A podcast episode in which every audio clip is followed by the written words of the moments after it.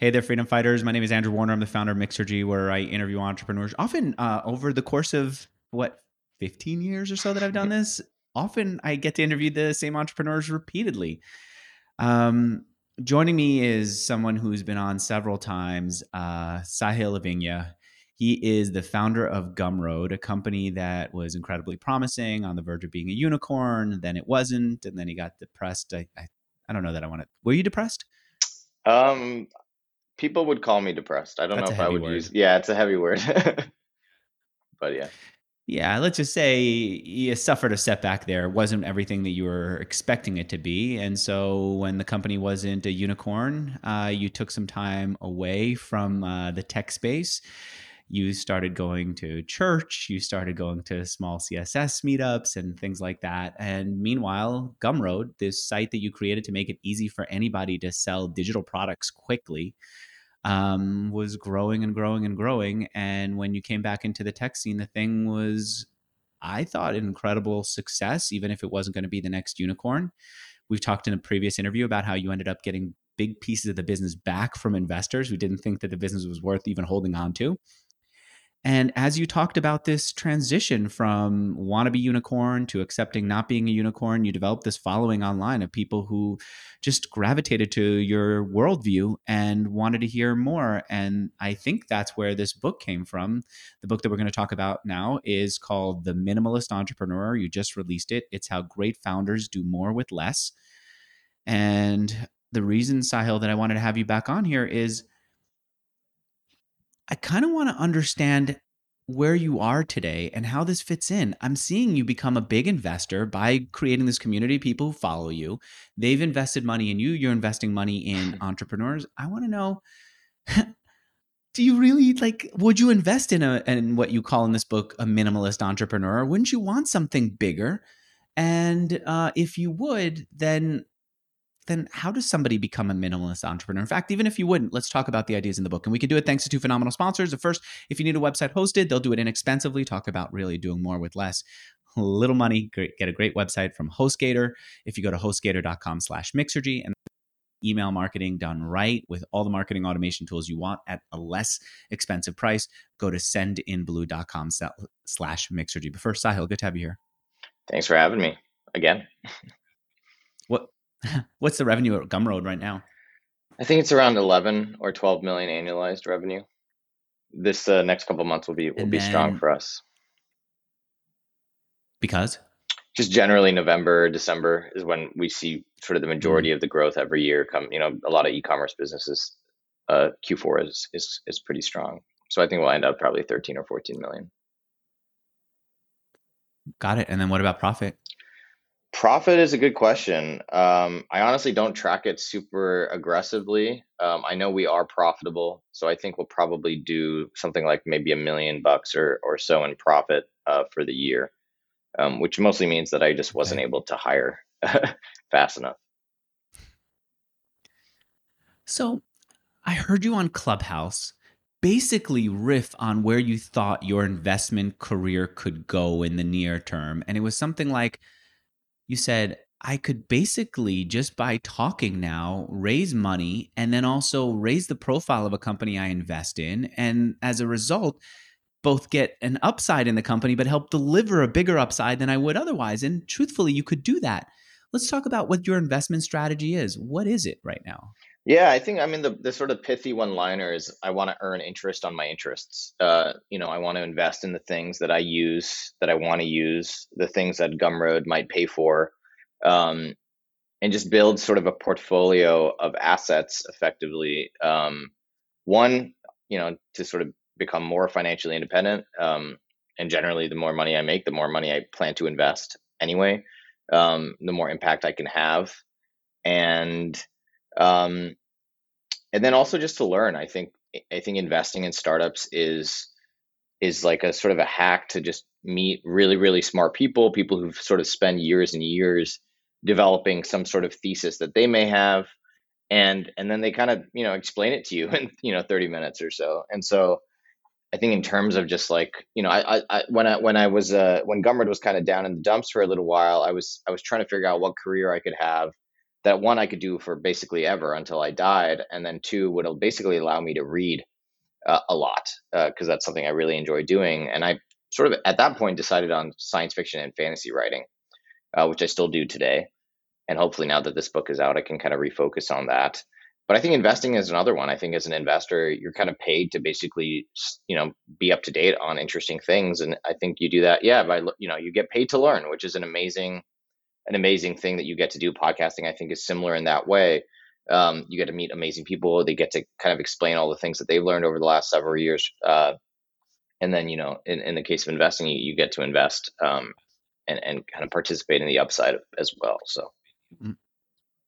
I like the idea of interest on your interests. So you're saying if a company could help Gumroad and you believe enough in it, then why should you just be a user? Why not also be an investor? And obviously, if you're thinking about them for Gumroad, your business, then you've done the research, you're deep in the space, and you know what's right for your business and what has good upside. Give me an example of a company that's interest on your interests. Yeah. So, for example, one of the big problems that we had with Gumroad the last couple years, and you know, one thing I, I do is I look at the P and L and look at our costs and see where are we spending money, what services are just not that high quality. Uh, and one of the one of the places we were spending a lot of money was QA, right? A lot of sort of, and, and this is something that like no startup really enjoys doing um, a lot of the QA folks are kind of treated as second class citizens in the engineering org, et cetera. And so I invested in a company called QA Wolf. I think I saw a tweet about it. Um, basically, their their thing was they wanted to automate uh, QA testing um, and, and and the creation of these tests, make that super super quick and visual.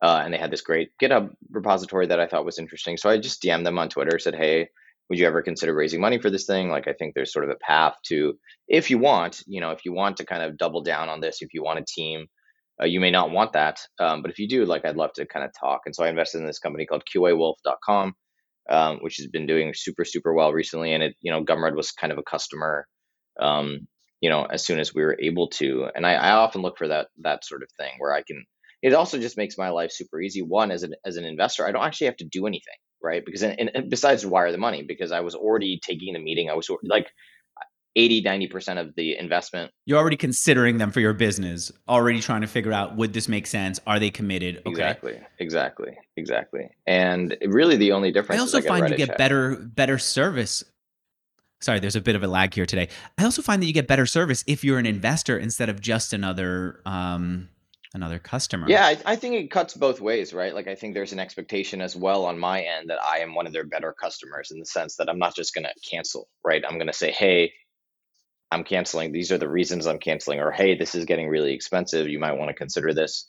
Um, or there's the, this bug, or or or there's this feature that we would really really love. So I kind of act as like I guess they're called design partners, um, where Gumroad is a sort of a trial customer, a beta customer, and then I just give them as much feedback as I possibly can to make their product better, which I would do anyway as, as you know as as Gumroad CEO. But then as an investor, it kind of gives me an, an, an extra incentive to, to, to kind of do that. Okay, and so if QA Wolf becomes a minimalist business, does it really pay off? I mean, I I'll tell you that I haven't done a lot of investments, maybe about a dozen or so whenever there's someone who's just doing okay, they don't need you anymore. They're almost hiding from you the way somebody who owes you money hides from you because they know you're not going to see a big upside and they shouldn't really do much to get you a big upside like sell the business. They're happy. They're doing their job. It's going to be maybe 30 40 years and maybe and frankly their kids later on are going to take over. If it's a minimalist entrepreneur is it even worth your investment um, honestly, no. Yeah, most of the time I would say that, you know, if you're running a minimalist business, like I think you've done something incredible, which is you built a business without raising capital from other people. And that's amazing. I think, you know, the sort of what I tell entrepreneurs and founders that I meet meet with uh, is one, you know, if you're considering raising venture capital, you should be really certain that that's something you want to do because it's sort of a one-way door, right? And I know this running Gumroad, it's very hard to kind of go backwards in that way. Uh, so make sure that you want to do it. And then, yeah, most businesses should not, frankly, right? Like I think 99.999% of businesses should not raise venture capital. They may raise some amount of capital, like their friends and family, or uh, they might, you know, self fund the, fund the business for a while, or they might have a consulting business and, and use that, um, or uh, they might raise money from their community now. You have regulation crowdfunding and some of these other options that are making it a little bit easier to do that sort of thing. Uh, but yeah, I think most businesses should not be raising venture. But if you do believe your business is a really good fit for venture, then I would love to talk to you. But I think there's sort of the Derek Sivers calls this the two paths, where there's sort of the gate kept path, right, which is maybe in publishing, like getting traditionally published or something like that, which has like an external party that has to kind of anoint you almost, right? And then there's like the other path, which is like the go viral on TikTok, write an amazing blog post, like sort of build an audience and then self publish. And I think both of those paths are are feasible. Uh, and you should actually, you know, I think frankly, kind of be exploring both, right? I think exploring the the, the sort of bootstrap path is always going to make, if you do decide to raise venture, it's going to make you you know a much more powerful negotiator right you're going to have a lot more leverage walking into that conversation which is kind of a core thesis of the book is it's not necessarily that you want to stay small, but that your operation, like you should always have high scale, right? Like you should always be doing more with less. That's the power of software, of the internet, of building an audience. Um, I can tweet and raise $5 million for Gumroad. I think being able to do sort these sorts of things, I hope still apply to venture backed businesses, but certainly not as much, right? I think sometimes when you raise $200 million, you don't you don't care as much about freedom you care about growing as fast as possible and you actually you're not even optimized for scale sometimes you're you're optimized for like the absolute growth of the business here's what i think happened I think that your approach to write this book, and you talk about in the acknowledgments by Mary Sun, uh, who, by the way, is the only reason I was able to write my book, Stop Asking Questions, because I would get on a call with her every week and go over my work, and she kept me uh, she kept me going. I didn't realize this, but she read your blog post where you real where you said, "Look, my hopes of being a unicorn are dashed, and here's the future." She said you should write a book about this. My sense is that at that point, you were ready to write about your new path, which is more minimalist, and you also had clients at Gumroad who were also on a path of being minimalist entrepreneurs, and you were trying to give them a path and also encourage more people to be on Gumroad, being these minimalist entrepreneurs and this book is written for that path. The other side of you is the investor path, where you're not looking for minimalist entrepreneurs. You're looking for people who are going to be unicorns. Am I right that there's like a, a two parts of Sahil, and this is yeah the minimalist part?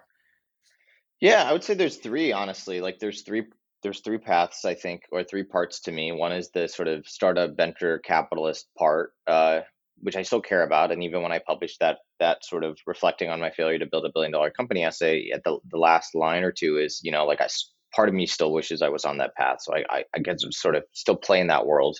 Um, but then yeah, there's definitely kind of like the minimalist entrepreneur creator. Like how do I empower more and more people to run small businesses? Uh, who may not live in the U.S., they may not have access to venture capital, may not have a degree from a university. Like, how can they use the tools out there? Because uh, I kind of you know believe everyone deserves to to run a business if they if they want to. Um, and then the third one is just like the not business part of me at all, which is like I spend you know several hours a week figure drawing, you know, drawing, going to a drawing studio using pen and paper or pen, actually most of the time charcoal and newsprint, uh, recycled newspaper, and drawing you know a, a live model in front of me, you know. Uh, and I so I think that's also really key, right? Like ultimately, even even the most minimalist of businesses is not going to solve all of your problems, right? Like I think ultimately you're going to need friends, you're going to need family, you're going to need relationships, you're going to need to live in a, a, beautiful place. Like I think all of these things are important. You need to be healthy, sleep well. And I think that's part of like the the thesis of the minimalist entrepreneur. And you're totally right. Like it's sort of multifaceted. I'm not saying everyone should adopt this completely, but I do think part of the thesis is that this won't solve all your problems, right? And this is one reason you might want to consider minimalizing your business is that if you expect it to solve all your problems, you're going to make it dominate everything. And then when it doesn't go the way you want, you're going to get sad. But if you say, hey, the business is like, I, I consider my life a sort of a three legged stool. If one of those legs, you know, I can I can still kind of operate, right? And so it gives me almost like a diversified portfolio of happiness in a way, um, uh-huh. which I think is important in this market. so, how much money do you think you need before you feel financially free? You personally, Sahil? I mean, I've been financially free since I published that blog post in February of 2019 when I was making, I think I was paying myself at that point $120,000 a year. Um, okay. And that's really all I need. I don't, you know, until I have kids, which is still probably a few years out, um, that will probably change my calculus quite a bit. Um, but okay. until then, yeah, like ten ten thousand dollars a month is plenty uh, for me. Are you still Mormon? No, I'm not actually. Okay. Um, yeah, yeah. My my wife also left left the church. Oh, she did. I'll say this Yeah, though, yeah, Sahil. I love what you wrote in your book about Mormonism. That you said that you were sitting in church and you saw this community. The the the uh, Mormons have incredible community. Coming back to your book, you say that it should start with community. Give me an example of someone who started with community, started a business that way. Yeah. I mean, I can give you examples, sort of like the the the archetypal examples in the book. For example, like Brian Mark Taylor is an oil painter that I met in Utah, and he sells a an easel. Uh, a sort of physical product uh, called a Strada easel, um, which I own, um, bought one, um, and you take it plein air painting. So you go on a hike, and you it's kind of the Apple of of of easels because he he was going on a plein air trip and his his easel broke, which basically means you can't paint, and which kind of sucks if you hike three or four hours to get to some location that you want to want to paint at. And so he built a product. You know, he built it in wood, and then productized it. You know, turned it into an actual product manufactured in in uh, China, I believe, and it's doing great. And it allows him to paint sort of as much as he wants because he no longer has to make a living from painting, which allows you to kind of paint the subject matter you might want to paint versus the subject matter that people buy paintings, you know, of, right? And so I think that's that's one example. But on the other end, I would argue that even Did, did he have a community? yeah, he he had an Instagram community. He had like I think at the time like maybe 20 or 30,000 followers. So basically and he would go to these plein air competitions and conventions and meetups and so he had probably a few thousand people just within his kind of one degree away audience um, Okay. that were all kind of became customers of his or you know prospective customers of his of his. Okay. And you were saying on the other Um, hand, what? yeah, and then on the other hand, I mean, I and and this is where why I think some of the lessons and hopefully the minimalist entrepreneur also apply to like people who are choosing to chase unicorns. Um, though I do think it should be a choice, not something you're kind of forced to do or you feel like it's the only path. Um, is like Stripe. Stripe basically started by selling their product. I was one of the first users of Stripe pre-launch, but they started selling their product to Y Combinator companies, right? In that batch of like maybe 20 or 30 companies. And so that's like an incredibly tiny community everyone knows each other. You know, you can say something, you can say, Hey, I have a product. Does anyone want to use this? Um, and so I think there are ways to kind of apply some of these lessons. I think the core thing about starting with community is you need people who like you and trust you and you have a relationship with. I think that there's so many founders that I talk to that are like, Hey, I'm building a product for this group of people. Uh, and I'm like, you know, what are you like? How are you going to talk to them? And they're like, oh, I'm just going to cold email them. I'm like, well, that's that's great. Like that's better than trying to go, you know, tweet and go viral or something like that. But they don't know you who you are. You're kind of a used car salesman, right? Like you're just getting a cold email from someone who's selling some product. Um, and I think that's just it's brutally difficult. Uh, but if you can pick a community that you're already a part of, you already have built relationships with, I think you're going to have a much easier time selling your product, uh, getting them to use it, getting them getting honest actual feedback from them so you can actually make your product better. And then once you have that you can of course go beyond that. Um, but i think starting is so hard for people. I think that's kind of like the, the word that i kept going back to in the book was start. Like how do i get people to start? Um, and i find that a lot of people don't consider themselves entrepreneurs. They don't consider themselves potential business owners. They may not even think of anyone around them as customers. And so i wanted to find another word that kind of represented that which I felt community addressed really well. Everyone should find that they're in some communities, ideally several, um, you know, either offline or online. Um, and there's probably a business somewhere there, right? You have to figure out who you want to serve. That's kind of the, the first question you, you need to ask when you start a business, like who do you actually want to help? Uh, and once you figure that out, then you can figure out, okay, well, what's the, you know, what's the problem that they have? And then from the problem, you can build the product. And then from the product, finally, you can assemble the business, right, around the product. Um, but I think a lot of people, when they say I want to start a business, like they're thinking about step four, which is very, you know, they and they don't know how to get there because it's like, you know, step four is pretty high up there, you know, for for for many people. They a business. What is a business? What does that mean? How how do That, you, you know, find I, it I once think you have a community? How do you find people's problems? um, I think I mean I think a great first step is to ask. Um, you know, just but honestly, I think the best way is to observe. Just pay attention. Just get really good at paying attention to the problems that people have um, that I call them toe stubs in the book, but basically things where you feel like it's going to be easy. You're like, oh, of course I'm going to be able to do that, and then you try and you fail, and you're like, this is Yeah. weird. And and I think a lot of people their tendency is to kind of explain it away, right? It's to say, hey, the reason this is hard is because you know, or this is painful or slow or, you know, or what have you, high friction is because of this reason or that reason or, you know, supply chain issues or whatever. And I think it takes sort of like an entrepreneurial mindset to say, maybe it shouldn't be anymore. Like maybe there's new technology today that we could use, apply to this problem. Um, you know, maybe I have the skills to solve this problem instead of saying, oh, someone else will solve it later. Um, but that takes like a certain level of confidence. That takes a certain level of awareness. Um, you know, to to kind of say, okay, no, I'm going to be the one to solve this problem uh, for my community. Yeah, you know what? To explain it away is such a good understanding what's going on. I even remember before you started Gumroad when I tried to use PayPal to sell digital products. PayPal had buttons, they had ways to do it. Whenever it wasn't working, I thought I must not be going to the right section on PayPal. I'm too I'm too embarrassed to admit to everyone that I don't know where this is and that I'm having a hard time creating this link and that it's not exactly working for me. And I think my my customers were doing the same thing, saying it's not working for me, but I must have hit the wrong thing, or I must have a unique situation here.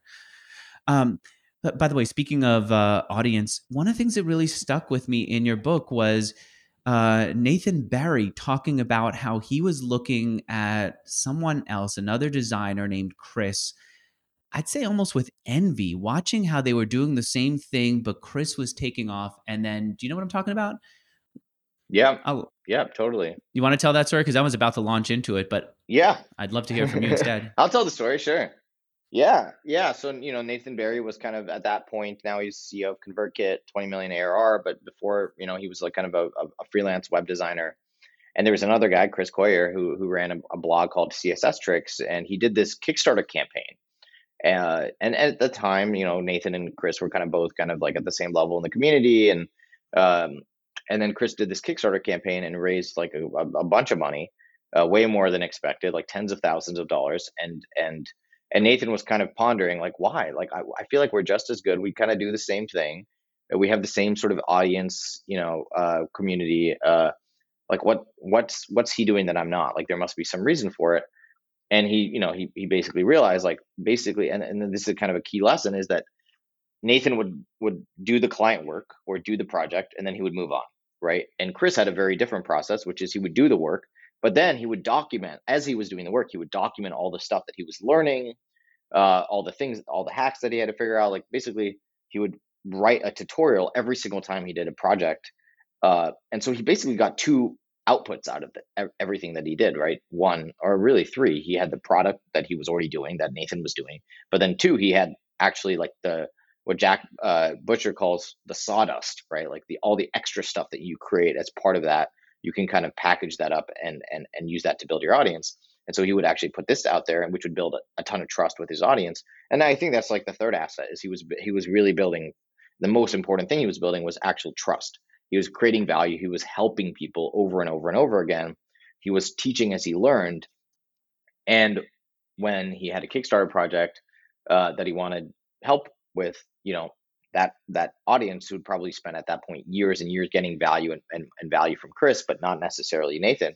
Um, he was he was able to to do that incredibly, you know, financially successful. And I, I kind of think about, I mean, even with the book, I think of a lot of purchases as like thank yous almost versus like, oh, I need this book because it's going to solve a problem for me. Because frankly, a lot you just don't know. Like you don't, you might not know what's in the book, especially if it's a pre-order for a book, right?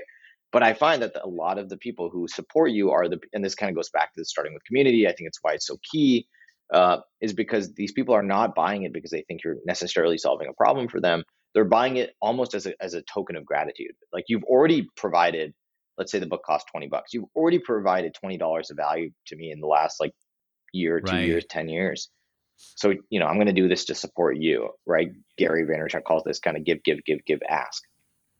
I always have a problem with that, but it's true that it happens. It feels like it just doesn't seem to be a capitalistic, rational decision for people to make to buy a stranger's book as a way of saying thank you. But um, but I acknowledge that I do that, and I know other people do that. Um, all right, let me take a moment to talk about my first sponsor. It's HostGator for hosting websites. Sahil, let me ask you this: You're a creator. You talk in your book about all the things that you've created over the years, and I, I think you have a phrase like "creation begets creation," which I've definitely seen with you if uh, if if you were starting your career and Andrew Warner comes to you and says, I'm going to give you a HostGator account. It doesn't cost much anyway. I'm just going to hand it to you. What would you create on a website today to get yourself started? Let's use that as the ad for HostGator. Yeah, no, that's great. I would, I would, I would create a personal website, right? Um, I would start it with my name at the top, and then I would have a blog and I would have a portfolio. I think those are kind of like the two essential things that every, and maybe an about page or something like that. But frankly, I think the most important thing, like I think better than an about page, is just like a series of thoughts that you've had and so write a start writing a blog, uh, use WordPress or, or, what have you, uh, and then mm-hmm. which is basically what I did, you know, 10, 15 years ago. Um, yep. And and then start building a portfolio, a portfolio of, of real work, of real things that you've shipped. Uh, and it doesn't have to be things that you've designed or built, but like some combination, you know, maybe it's some no code app or something like that. But I think it's important to start thinking about it. Like you, you, you, you want a paper trail, right? Like, yeah, whenever you meet someone new, you you want to give them something where they're like, "Oh, this is interesting." Sahil had like a funny tweet, right? That should not be the end of their relationship with me. They should say, oh that's interesting." Click on my avatar, go to my website, go to my blog, read reflecting on my failure to build a billion dollar company, get to the bottom, subscribe to my email list, get an email 3 months later about my book. Like I think that's the sort of customer journey if you if you want to call it that, but it all starts with sort of creating a, a trail of breadcrumbs effectively right? Um, to allow people to kind of like learn more about you without you having to do anything. And you're going to suck in the beginning, you know, like your first few blog posts are probably not going to be that interesting. You're going to kind of say the same thing that's been said a bunch of times. Um, but, you know, the only way out is through, right? Like you kind of have to get those things out of your system before you can kind of move on to the more interesting topics, I think. You know what? There's an artist who took Hebrew letters and Arabic letters, and it turns out you can really decipher a Hebrew letter from the bottom of the letter. You don't need the top, and you could decipher an Arabic letter if you just see the top, not the bottom. She goes, letters are kind of similar sounds. I'm going to combine them, and I'm going to make this one font that basically has both together that both could read, even if they can't read each other. I'm seeing your eyes just light up from that, right? That's um, awesome. So you would not think that this would work, but it works. It's amazing.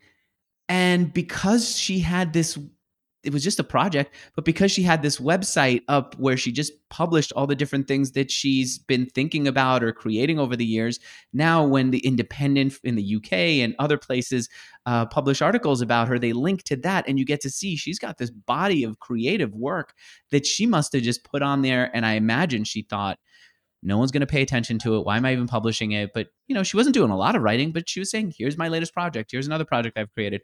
Um, her name is Lior Lavi, uh, and I think her last name is Turkenik. But anyway, Lior Lavi is up online right now, and you can see all the different things that she's done over the years. And uh, I see that her site's getting a ton of hits now. Anyway, the reason I'm bringing this up is I like what your idea is, Sahil. I always think, uh, what's the be- best business you could create on a HostGator account? But I think just having a portfolio where people can see what you've done over the years, even if they're not following along throughout the time that you're publishing, they have something to come back, like you said, breadcrumbs. And I highly recommend that people do that on HostGator because HostGator is inexpensive, they host well, and they just freaking work. If you go to hostgator.com slash Mixergy, you'll get the lowest possible price. HostGator.com slash Mixergy. All right. So you talk about community. The second thing you talk about is they don't even, minimalist entrepreneurs don't even build. And dude, there are times, Sahil, where I would look at some of the people who sold on Gumroad and think, what the hell, dude? You're not really creating anything. All you're doing is taking an Airtable and you're filling it in with some data and then you're selling that. It almost feels like it doesn't seem worthy of selling. I'll give you uh, examples. You know, what's one is contact information for bloggers, contact information for podcasters. It's just they put it in Airtable and they let anyone else add to it and then they sell it on Gumroad. And you think that this is a good approach because?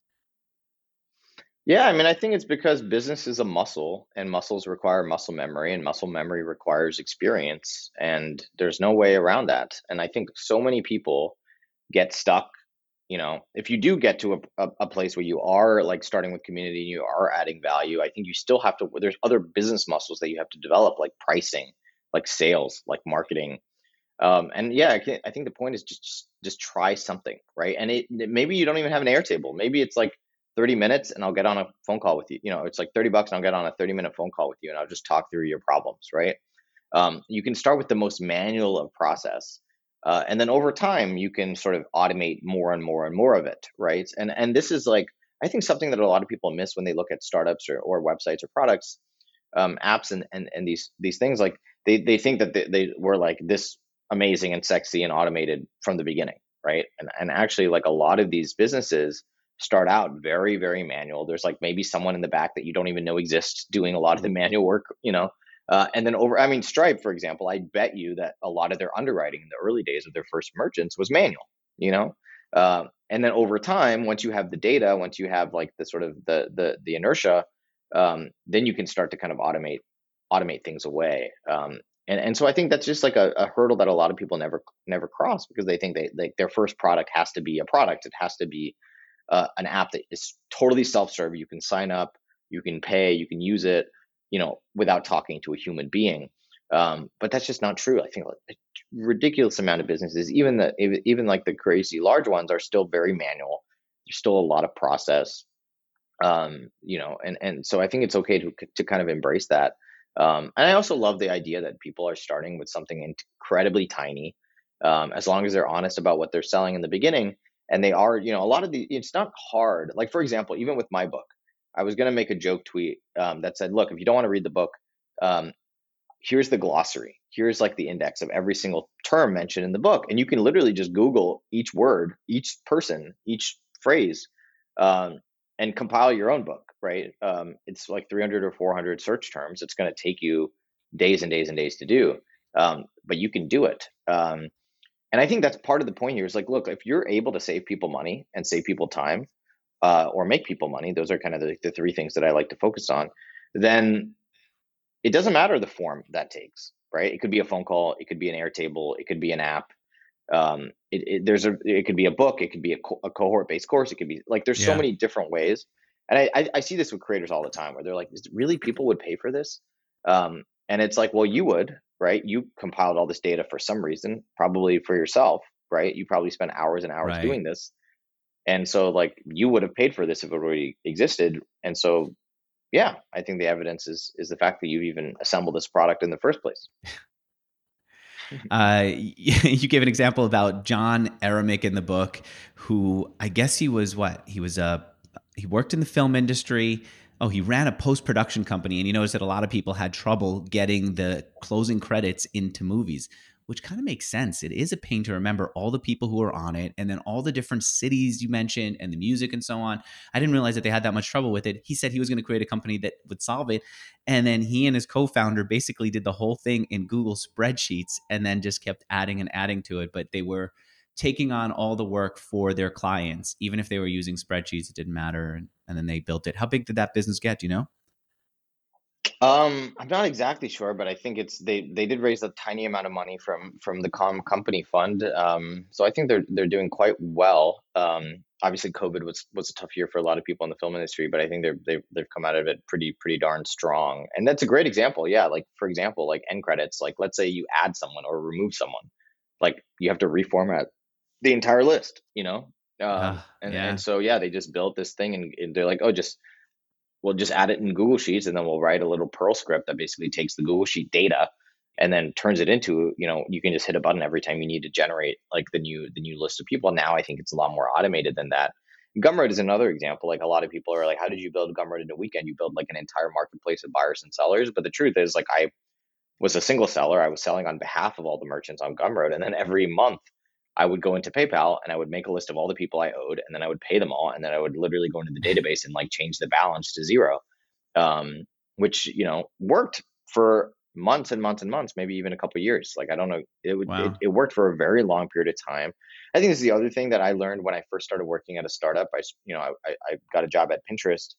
And I had this, uh, I don't know, like this vision of startups as like this crazy thing, supercomputers on the wall, floor to ceiling, like everyone wired in or you know like whatever hackers like whatever kind of the movies portrayed uh portrayed startups as uh, and and then I got there and I was like, wow, there's like just a bunch of duct tape. Like anyone can do this, and and I think that's really empowering, right? It's like, oh wow, like I have.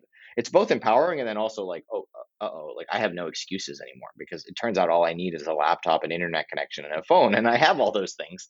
Uh, and so yeah, like what am I waiting for, right? Um, and I think that's kind of another important thing here uh, to get is also just like there's a lot of duct tape out there.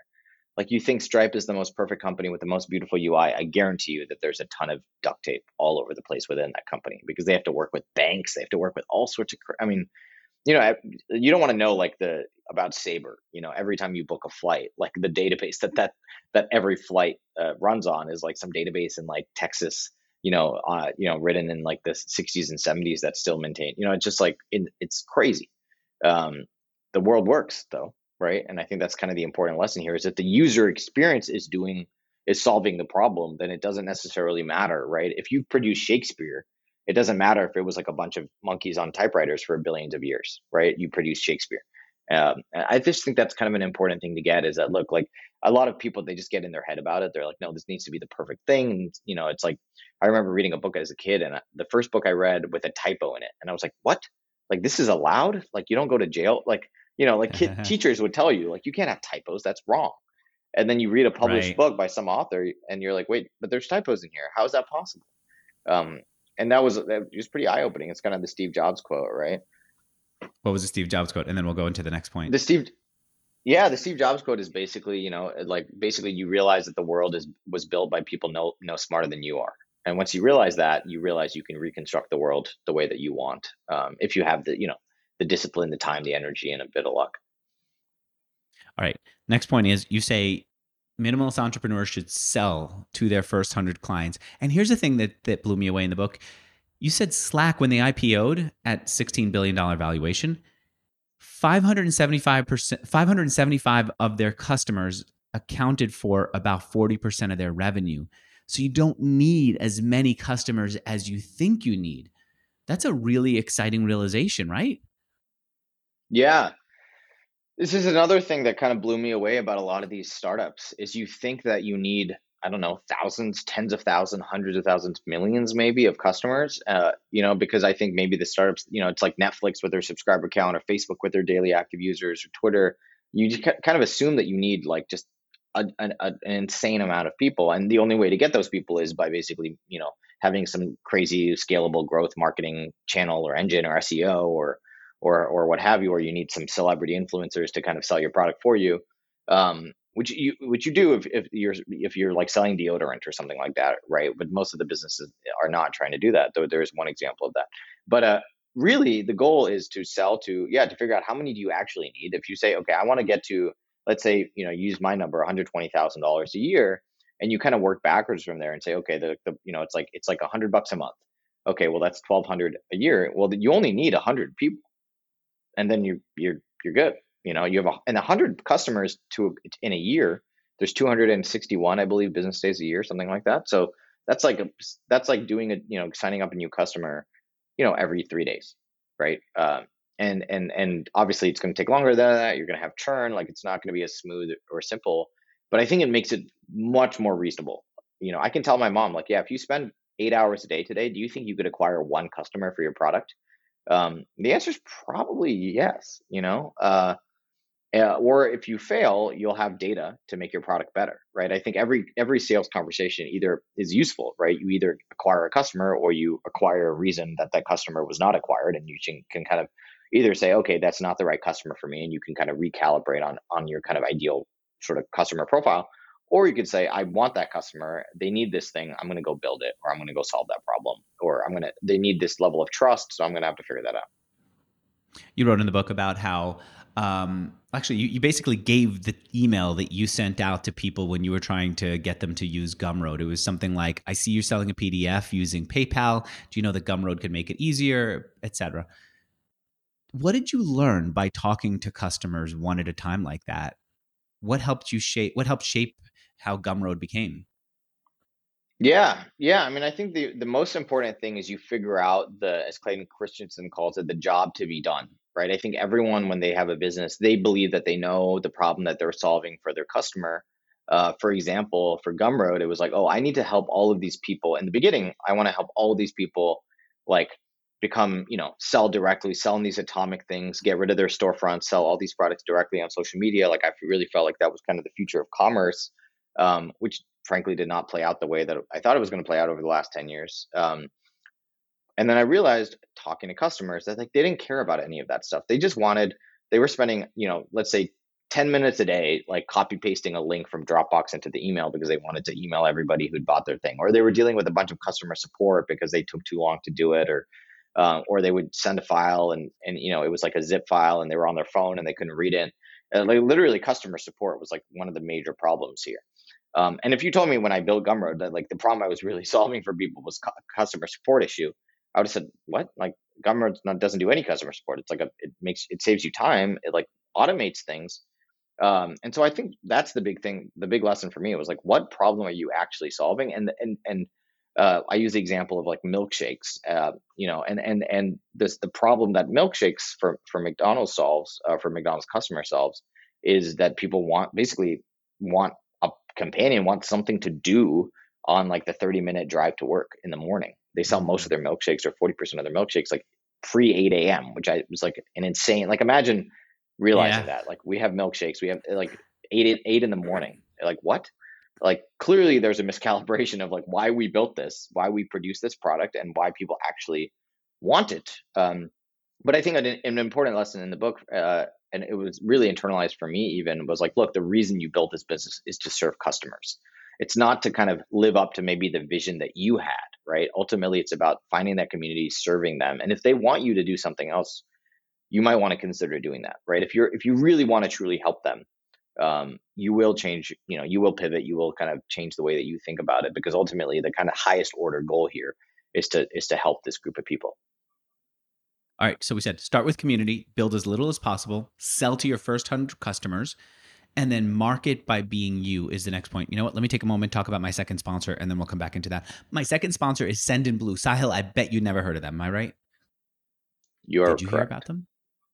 See, look, no, and you're deep in the space. Here's the thing that Sendinblue does. They say, look, we are going to do email marketing with all the marketing automation tools that you need. So, for example, Sahil, if somebody buys from Gumroad, you could just tag them as having bought and not send them more messages to try to sell them, right? This is the type of thing that a lot of email software doesn't offer because it seems too complicated to tag, or they do and they make it too complicated to use. Sendinblue has it and more, and they make it super easy. So why would you use Sendinblue when you hadn't heard about them? First of all, they're a huge company. I interviewed the founder. Actually, I interviewed a company that sold to the to them. Um, so they're a big company. They they're also a company that understands the way that other email marketing companies work, which is they get you in cheap or free once your email list grows and it's hard to move the tagging and it's hard to move the email addresses away and it's hard to move the permission. They lock you in and then they ratchet up the price until it's unbearably expensive. And Sendinblue says, you know what? For most people, they're going to be okay with it because they don't even think that far ahead. But there's some businesses, there's some people who think that far ahead because they have clients that they're servicing. And so they see clients build up to this big level or because they built businesses before and they see that, yeah, you spend a long time on the free plan, then boom, suddenly you get hit and it becomes real money.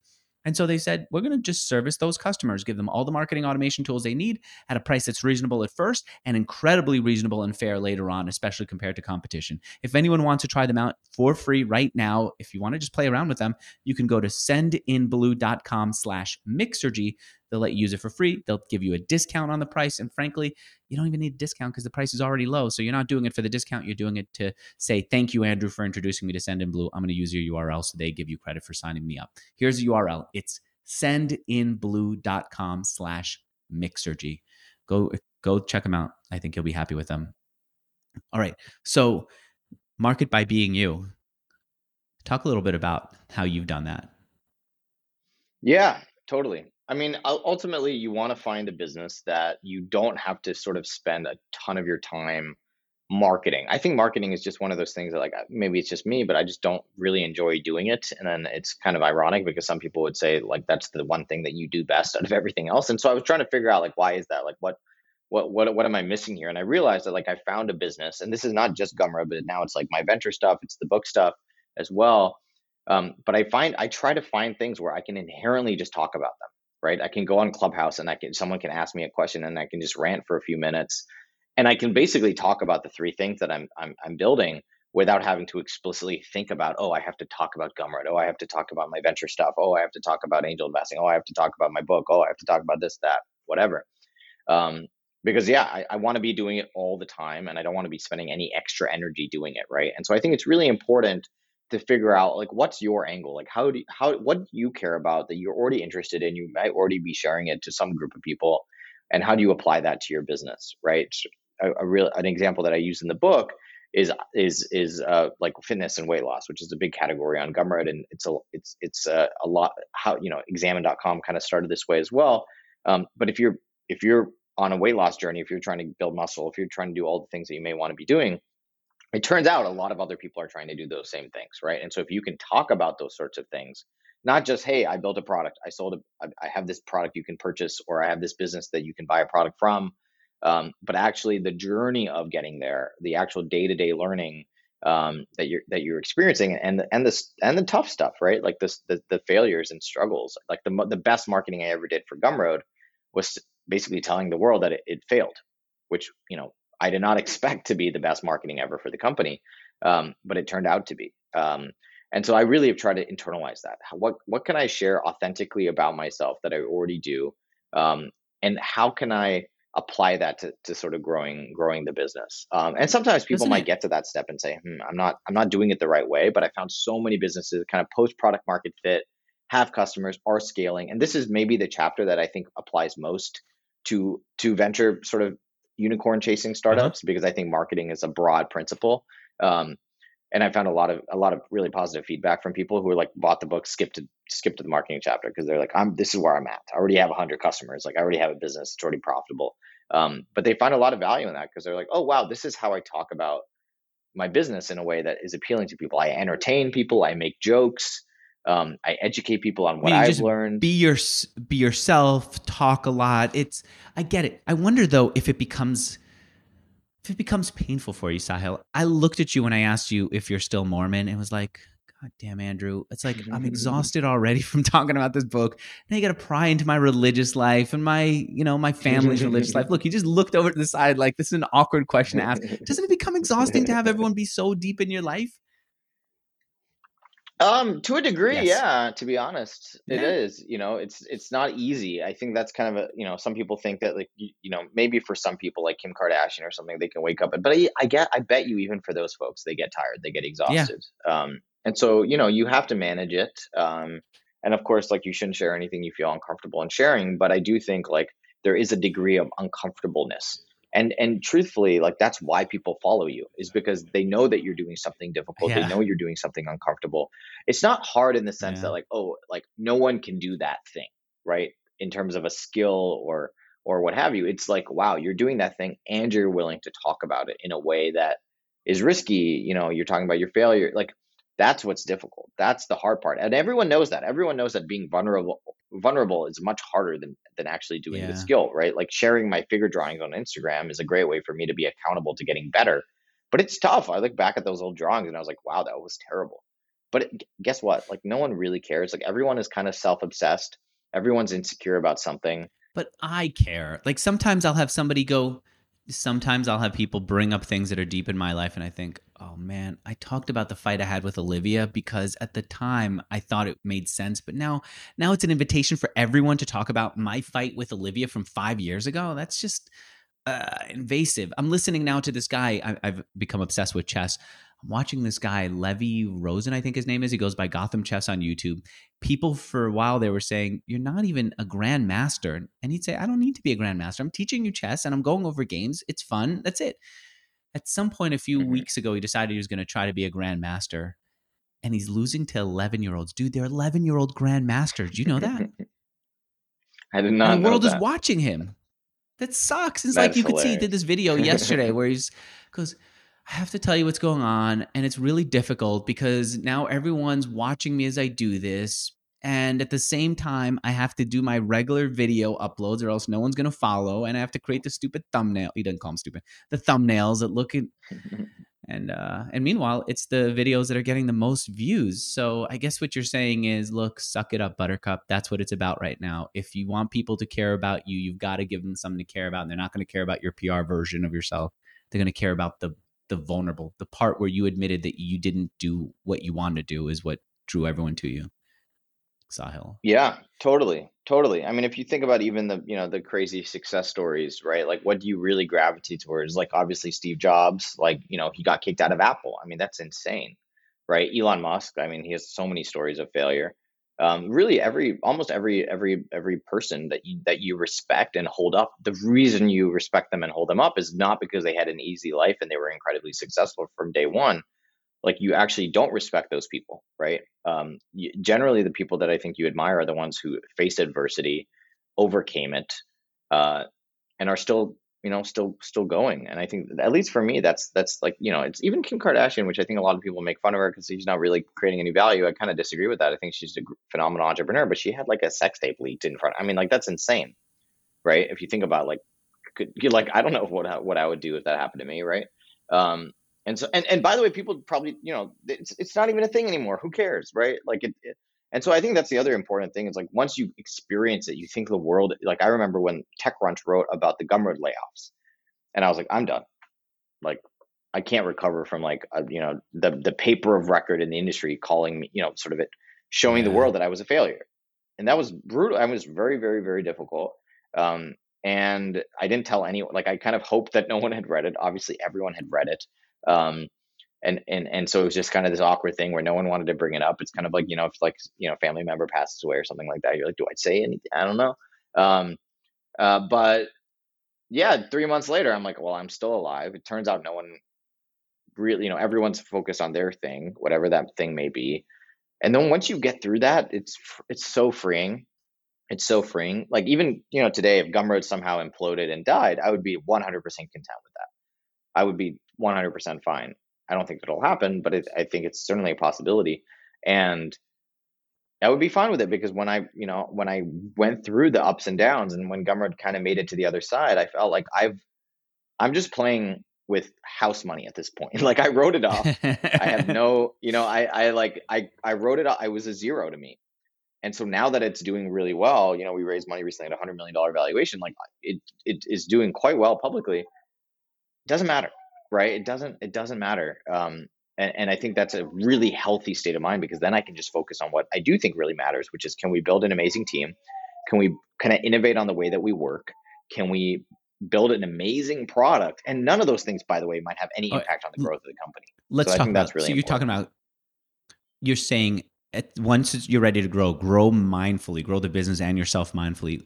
How are you growing gumroad mindfully? How are you growing yourself mindfully yeah, yeah, that's a good question. That, that honestly was, I think, the hardest chapter to write because um, I think it's incredibly important, but it's also like pretty abstract in terms of like all the other chapters are very, I think, actionable. Hopefully, um, but this one is like, what what does growth mean? What does sustainably mean? And I think part of it is you just have to figure out what do you really want. Like, do you want to chase a unicorn? Uh, do you want to raise a bunch of money and go that direction? Um, do you want to raise money from your community? Do you want to bootstrap the whole way? Do you want to have co-founders? Do you want to do it yourself? Uh, do you want to hand off the keys to somebody else? Um, and I, there's sort of two framings that I use in the chapter. Um, it, but one is basically managing your energy, right? I think being able to be in a place where you can do this thing as long as you want. Uh, and I think that's really important for me. I don't want to run a company where I'm like, okay, I got two more years of this in me, right? No, I'm 10 years into Gumroad, 11 years into Gumroad, something like that. And I want to have 10 more years, 11 more years. And by the time I get close to that, I want to, you know, I want to continue to make it interesting for me um, and I think that is really, really, really important. Um, and then the other one is money, right? Managing your money, making sure you don't run out of money, just like you don't want to run out of energy. And that's pretty simple, which is you want to have like an incredibly lean, mean machine. You, when you do spend money, you want to be spending money on R and D on things that you don't need to. So if anything kind of goes off, you can kind of revert to the mean and, and be profitable again, which I was able to do with Gumroad and frankly save the company in 2015. Um, and you just want to pay attention to that thing. You know, a lot of people don't understand like basic sort of what is a fixed cost? What is a variable cost? What is COGS? What is, you know, uh, where does AWS fit into this sort of picture? Where do employees fit? What is capital expenditure? Like really basic, simple stuff. I remember I took like a, you know, business class in high school or something like that. And the first thing they teach you is the most important equation in business, which is profit equals revenue minus costs, right? That is, and as long as profit is greater than zero, you're going to live forever, right? Paul Graham calls this default alive. You can basically do this thing forever. Otherwise, you're default dead, which is eventually you're you're gonna if nothing changes, you're gonna run out of money. And there was some stat where I think when you wrote the piece, like 42 or something percent of founders like didn't even know which one they were, which is kind of crazy. It's like you continue driving this car, you're either going to go off a plane, you know, off a cliff, or you're going to end up in New York City, but you don't actually know. Yeah. And it's like, well, you should probably figure that out. Um, and so it's just being mindful, just just thinking through what do you want? Does is this business in its current form going to get you there? If not, why not? What changes can you make to be more profitable sooner? Um, and and can you have visibility on that? Right. One lesson for, that I really loved was like how where where do relationships start to break down? And this was kind of a weird thing to put in a business book, um, but in th- sort of therapy, there's the Gottmans who are very famous for this this concept of the four horsemen of the apocalypse, right? Like basically the four things that end relationships, which I think is like stonewalling, defensiveness, contempt, uh, and one one other thing. But for me, contempt is like the big one that I really pay attention to. Right? Everyone probably has different things like kind of that they that they sort of trend high on. But for me, it's always like I want to make sure that I respect everybody I work with. Um, and and Gumroad got to a place where I was like, I don't really respect some of these people because we're look we're, our goals are now different, right? It's not that they're better or worse than I am. I might be the worst person, you know. Like what do you I mean? What were the their goals like and what are your goals? Yeah, but well, their their yeah, goals what was the might difference be in like, the oh. I, yeah, for sure. Like for example, like let's say you own a you know one percent of the company as an employee of the company, you want you need Mhm. Gumroad to be a multi-billion dollar company, and I don't. Yeah. And that is like a very hard conversation to have with someone. Like, hey, because I, by the way, I sold them on that multi-billion dollar pitch, right? I was the one who convinced them that that this was a possibility, and I believed it at the time. Uh, and and I had to say, look, you know, like Gumroad's not headed in this direction. It's maybe it's. I'm not saying it's ne- never going to happen, but it's unlikely. I don't know what could change. Obviously, you can't predict COVID. You can't predict a lot of these events um, that have happened. Uh, and so, look, if you care about owning a bunch of equity in a fast growing startup, you care about a ton of career growth really quick, um, you want to see a company grow around you really fast, um, then you know, frankly, Gumroad is probably not the place for you. And I think that's that was a that was a hard conversation. I had to have a lot of those. One of our mutual friends basically got upset with you because they felt that you did that to someone who worked for you as a way of clawing back equity so that you could then own that that piece of the business. True?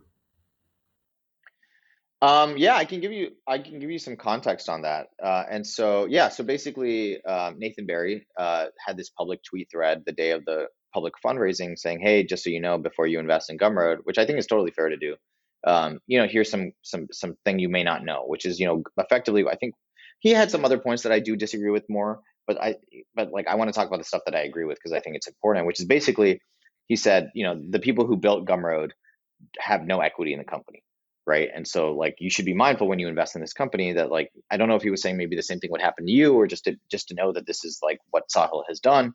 Um and the, tr- the truth is like it sucks. Like yeah it totally sucks. Like i i wrote about this in you know publicly myself um in in that essay reflecting on my failure to build, build a billion dollar company where we we wrote off the investment. And what happens in startups is you have 90 days to exercise your stock options because they're stock options. They're not, there's not stock um, and if you don't do that, um, and and you won't if, if you really believe the Gumroad is a zero, um, though some people did exercise, so it's not exactly true. There were some people who did have equity in the company, um, but but most people did not, right? Because Gumroad had been a zero. It was it was basically totally written off, um, and that basically meant that yeah, everyone, you know, it was kind of like a, a sinking ship. Everyone kind of wrote it off, found new jobs, did whatever, um, and then three or four years had passed. Uh, Gumroad you know, which by the way was like longer than most of those people had ever worked at the company. Um, and then Gumroad started to do much better because mostly because of COVID, which you know was, was really pretty pretty unpredictable. Um, and it's it's kind of funny because I actually did try, and I still am trying, by the way, to to give equity to these people. I will end up actually gifting my own shares because that seems to be like the the best way to do it. Um, but I can't do it from the company for like my law, my legal firm is not happy with that. Um, but basically, you cannot just give equity to people out who don't work at the company. So I literally can't go back. I can gift it to them for my own personal stake, which I, which is what I plan to do now. Um, but I tried doing this a couple times, and and Cooley was like, "You can't do this. You can't just give equity to people who no longer work at the company. You have, basically have to re-employ them." And I'm like, "Well, that's not going to happen. They're all jobs and stuff." Like um, Why can't you give it to that, them? After that, um, it's just it's just legally not allowed. Like you can't give equity to people, um, stock options to people who are either they either have to be work working for the company, uh, advisors to the company, um, or vendors to the company. But basically, they have to be doing some work to get those shares. You can't just the company cannot just gift shares, which I assume is you know to prevent fraud or or or embezzlement or or something like that. Um, but I had these conversations even you know years before that before that whole drama kind of happened, um, and and I literally told Cooley like I'm doing this, like I'm going to do this because I think it's important. It's not going to be life changing money for anybody, but I think it's a good token of thanks, and I, you know, I'm, I'm, I'm sort of grateful, even though I may disagree with the way he did it, to to bring it bring it up because I think it is important. Um, uh, I will say, you know, like he offered to buy the company for three hundred thousand dollars in 2016, and he would have owned 100 percent of the company with his buddies. So I don't think there was any discussion of giving equity to to to, to any of the employees. So so I, I think it's a little weird. Uh, but anyway, um, why didn't you sell it? Why didn't I sell it? Um, yeah, honestly, that's a pretty just, good amount of money for you. Yeah, I mean, I, I think I, I, I, was a better shepherd of the business. Um, like I, I felt like I don't know, I didn't trust them, or I didn't feel like they they they were aligned with with what I with what I felt the business should do. Um, and so yeah, I just felt like I'm going to keep running this thing. Um, and we'll see we'll see what happens. Um, and, and it it turned out, I mean, literally that was 2016, and then COVID was 2020. So four years it took to really kind of for the direction Didn't of the company to change. It did frankly, better before COVID. I, I interviewed you. It did long before COVID, back in 2020. The company was on a good path. I don't know that it was a hundred million dollar business at the time, but it was clearly on yeah. the path to being that. Yeah, it was probably 20, 30 million maybe business. Um, but uh, but part of that, I think, and this is this is something that I, I it's hard to address this uh, in in the sense of like how much of an impact did this have? But I think a big part of the, that success was writing about the failure, which is kind of ironic. Yes. But I wrote it. Yeah. I wrote this piece, and then a million people ended up reading that piece, and Gumroad all of a sudden was like a sort of a household name within the tech industry, like almost overnight. Yeah. yeah. Um, and that was like you know, and I literally when I when I wrote that piece, I remember it was it was it was uh, Gumroad had grown 25 percent in 2018. I wrote that I published that piece in in February, and I wrote it because I had written it off. Like I literally wrote it because I was like, yeah, at some point I'll sell this business for a few million bucks or something like that, and then I'll do something else with my life. Um, but I'm in no rush to do that. Um, and creators seem to like it, and I've hired people back to run the business and, and add features and fix bugs, mm-hmm. and, and and and no one was really complaining. Um, and then that essay did so well and then you know we went from 25% year over year growth to 40% year over year growth. And i think that also helped because when covid happened gumroad was now a household name. And so we saw a lot more kind of acceleration of the accelerator so that started to compound in a in a very significant way. And we grew 87% last year. Um, you know so we went from 15 to 25% to 40% to 87% growth. Wow. And which is just crazy let me let me ask one last question about that before moving on to the next part of the book, which is what year was it? What year was it that Nathan made that offer for three hundred million dollars for the business? It was three hundred thousand dollars. Oh, three hundred thousand. Oh, oh, no wonder you didn't sell. Oh, never mind. Okay, I misheard that. Yeah, okay. three hundred thousand. Um, what year was it? Out I think of curiosity? was twenty sixteen. I think okay. it was 20. Right. I would have to go look. I found the deck because I was like, wait, didn't he offer to buy the company? okay. Uh, oh, but I think it oh, was, got it. it. was a, it was a 2016 or something, something, something like that. Um, so okay. yeah, I, that, and, and all those people will have equity in the business. And even though, you know, the vast majority of people who are like, wait, he's he's basically asking you to give equity to people who like no longer work at the company. And and I was like, yeah, but you know, he has a friend who who feels betrayed. Um, you know, it was a hard time. I, I will be real about that. I mean, it was hard. Like laying off 75% of the company, you know, we had put a lot of time and energy and you know, blood, sweat, and tears into this thing, and it was not working in the way that we thought, and it kind of sucked, you know. Um, and I can totally see that now it's doing well. People, I think I know the friend that he has, and I'm glad that you're not bringing up the person's name. I would love to get that friend to do an interview with me here and to talk about one of his past challenges, not in an aggressive way, but he had this one thing that was that didn't go right that I wish that he would get open about what happened there because I do think he's incredibly analytical. He's incredibly smart and well respected. And I think he's doing himself a disservice by not talking about what didn't go right there. And then also, I think a lot of us are looking on the outside going, what happened there? It's like you've, we've got this hole in our understanding of you. I, I won't mm-hmm. say any more than that because I, yeah, I I promised him that I'd be private, and I promised you I wasn't even going to bring up uh, that it was Nathan Barry here, but I, I, I texted you right away. you were open with me right away, and I think you were because you knew that I would keep things private, and so I'm going to keep that going. All right, let's close it out with two things here. Um, you say build a house you want to live in, which is something you've talked about before. You said make something people want also goes to the business that you build. Make something people want to work in, and one of the things you've done in the past to make your company into something you love is go remote and you are ahead of the curve on that. Give me another like Sahilism of what is it that you make Gumroad feel like that is a uniquely Sahil thing that other people would find wacky. wacky. Yeah, I mean, one example of that is no meetings right? One, we don't do any meetings at the company. It's all kind of asynchronous uh, in that way. Just like basically, we do all of our communication over text instead of video or audio, um, which I think is a really kind of important uh, way of the, the you know the, that we work. Uh, and we kind of need to do that, frankly, because we have people in 17 different countries now. Like, it just wouldn't be if I had to pick a time, I'd alienate some part of the company and I kind of night like one time zone is like the time zone yeah. for the company. But, but, how do you do that? Don't you sometimes have an issue that you need to hash out with people and just bring them all together? Let's talk it through, or even one on one. Let's talk this thing through.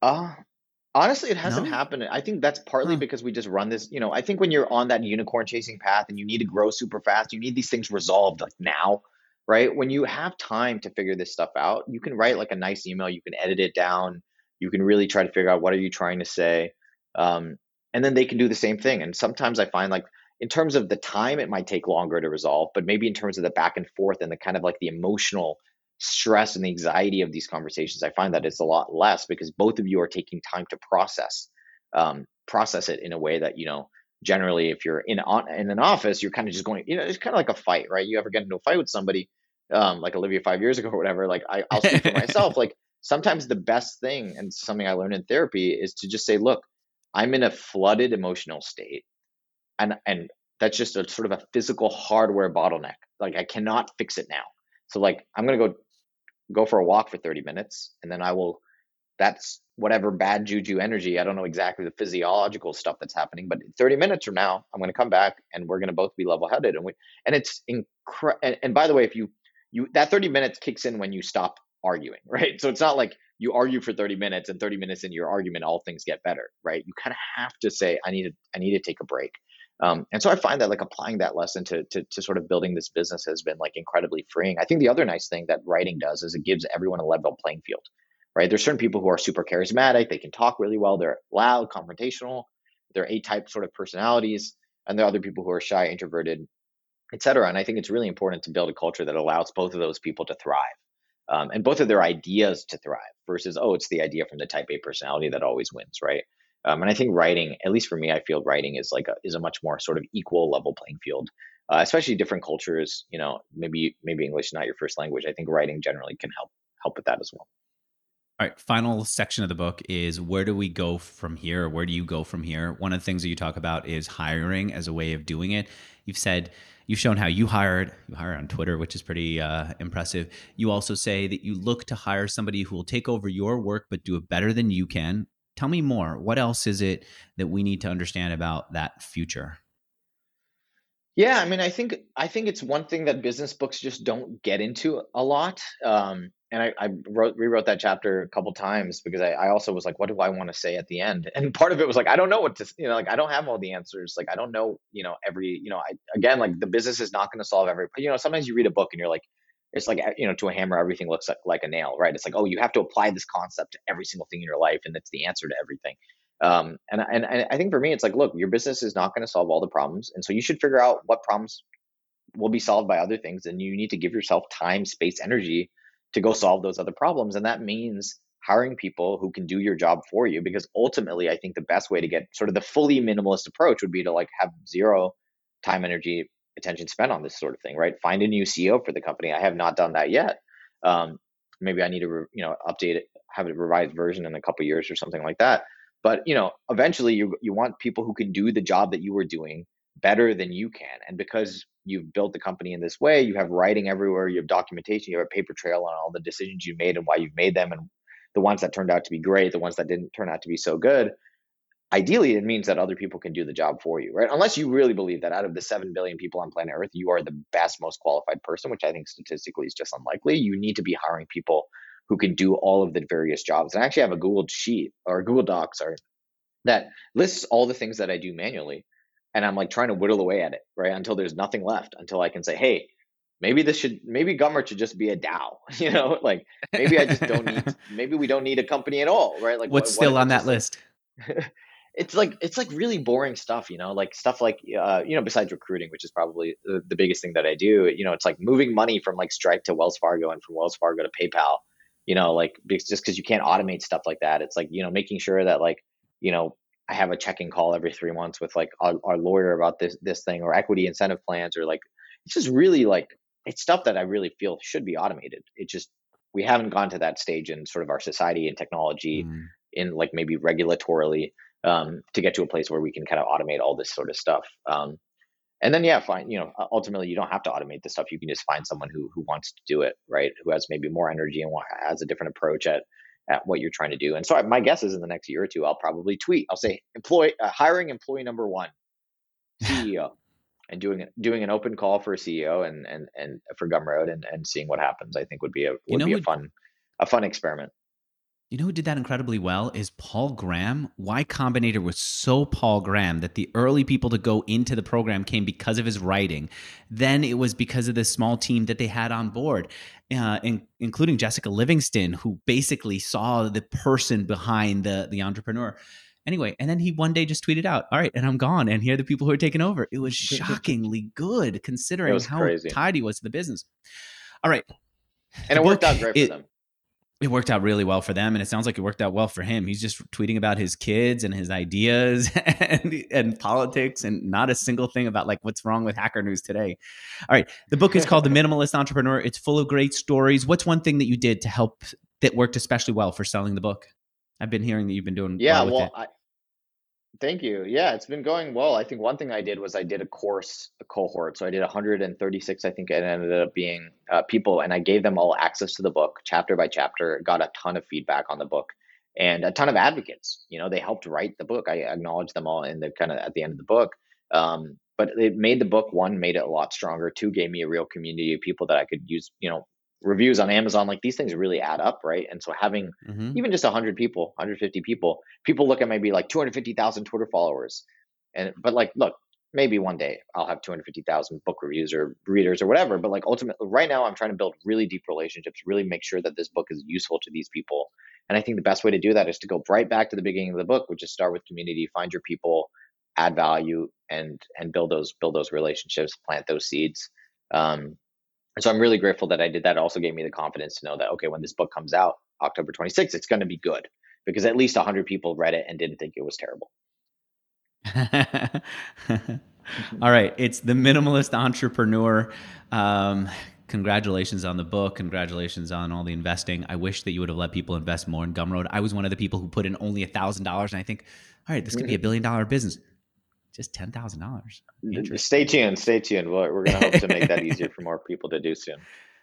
Do you mean to invest more? Yeah. Yeah. Totally. All right. All right, cool. Thanks, Sahil. Congratulations. And thank you to my two sponsors who made this interview happen. The first, if you need email marketing that will grow with your business without growing the expense, uh, go to sendinblue.com slash mixergy. Go check them out. If you've never seen them before, at least introduce yourself to them because there's a reason why they came back. It's working for a lot of our customers. They're sticking around long term. And so they came back and bought a bunch more ads for me. Sendinblue.com slash Mixergy. And of course, HostGator.com slash Mixergy. Sahil, thanks. Thank you so much for having me again. Always great to be on. Thanks.